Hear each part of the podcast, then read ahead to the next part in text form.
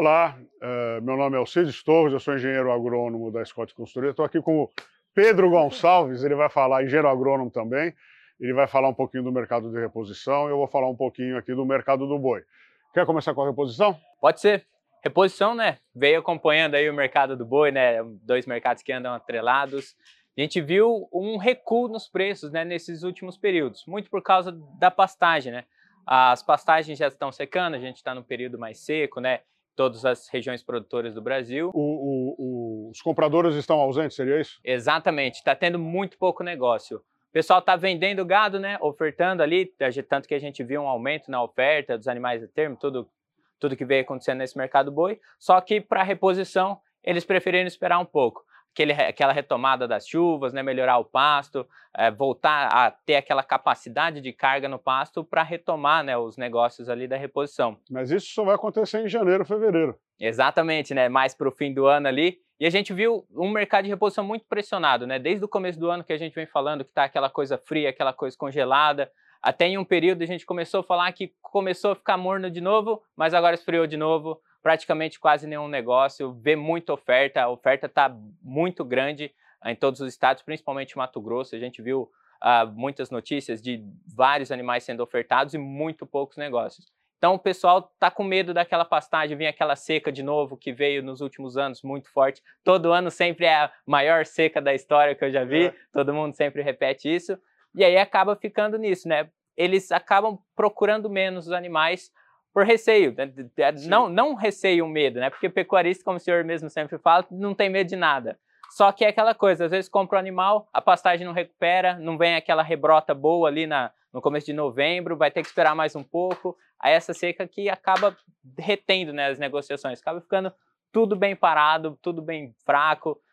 Como a gente disse no, no nosso BC, né, um volume muito baixo de negócios.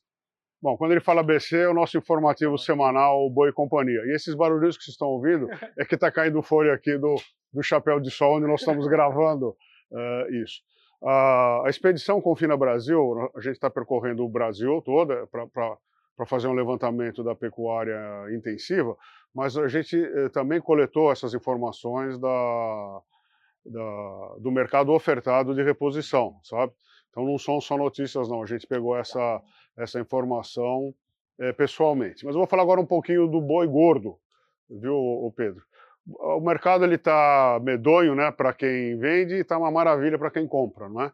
Então a cotação da roupa do boi gordo uh, nas principais praças pecuárias ela tem caído e tem caído em função do, do aumento de oferta. E essa oferta já foi contratada uh, anteriormente e, e, o preço só deve reagir a hora que essa oferta terminar a gente imagina que essa oferta termine ao longo de agosto, eh, começo de setembro, né? E a gente depois tem outro, uh, outro, uh, outra desova de gado confinado ali a partir de outubro ou mesmo no final de setembro, tá? Então essa, uh, esse é o mercado. E agora para quem está comprando é uma maravilha porque a cotação caiu, mesmo para os fazendeiros a cotação da reposição também tem caído e na verdade é, isso é bom, porque é bom assim, né? A pecuária tem sempre o lado bom e o lado ruim.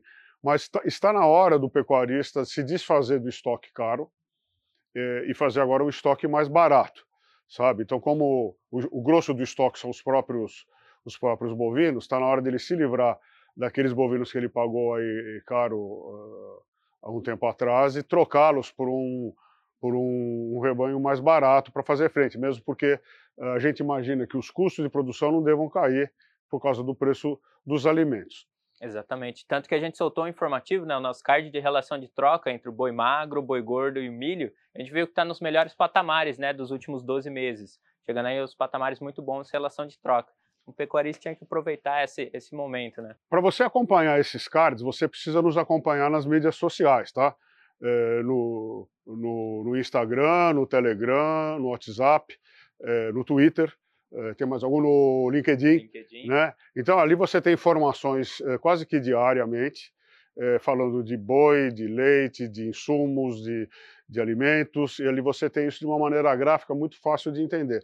Tanto é que esse, esse gráfico foi reproduzido a mil, porque ele, ele retrata um, uma situação vigente hoje. E, e, o sujeito, se não percebeu, ele percebe e vai, e vai buscar uh, usar, transformar essa informação em conhecimento e fazer, e fazer negócio. O Pedro, eu acho que também essa, é, essa depressão no preço da, da reposição, ela não advém somente da, das, das condições de, de, clima, que aí você está falando do mercado de clima. Ela deve vir também, ela deve estar acontecendo, porque a gente está numa virada de ciclo de preço. Tá? A gente vem anos seguidos retendo matrizes para a produção de bezerro, e no primeiro trimestre desse ano a gente já viu um aumento do abate de fêmeas. Isso pode estar contaminado com vacas eh, vazias que vão para abate no primeiro trimestre, em função do fim da estação de monta. Então a gente precisa ver agora os, os números oficiais do segundo trimestre que ainda não saíram, para a gente eh, verificar eh, se, se essa queda de preço advém, então, de uma maior oferta de bezerros e também a cotação da roupa está caindo em função de uma maior oferta de vacas para abate. É isso? Exatamente. E também sobre o ciclo que o senhor comentou, a gente tem nas nossas redes sociais uh, um card falando sobre o ciclo pecuário que demonstra né, tudo isso que, que vem acontecendo na época que a gente está. E também sobre as redes sociais, aproveitando, convidar todo mundo que está assistindo aqui a seguir a segunda rota do Confina Brasil. O senhor falou. Eu pensei que, você fosse esquecer de falar. a gente pegou todos os dados, né, que eu tinha comentado sobre o Mato Grosso de reposição, que eles vieram do Mato Grosso, né, estavam passando Mato Grosso e Mato Grosso do Sul, e agora eles vão para o oeste do Mato Grosso e o centro-sul de Rondônia. Vão sair agora segunda-feira, dia 8 de agosto, e vão estar tá postando todos os dias diversos stories nas nossas redes sociais, diversas publicações, tanto no Twitter, Instagram, Telegram, a gente tem compartilhado o nosso site, scottconsultoria.com.br, e o site do Confina também, confinabrasil.com. E as redes sociais do Confina, arroba Confina Brasil, ou da Scott Consultoria, arroba Scott Consultoria. Em todas as redes aí, é só encontrar a gente e ver mais informações. Estamos diariamente publicando diversas informações relevantes sobre o mercado e também sobre o Confina Brasil, que ao final de tudo vai ter um benchmark, né, sobre eh, a condição de confinamento no Brasil, como está sendo em 2022. Quando ele desanda a falar, é um problema, ele não para. Tá?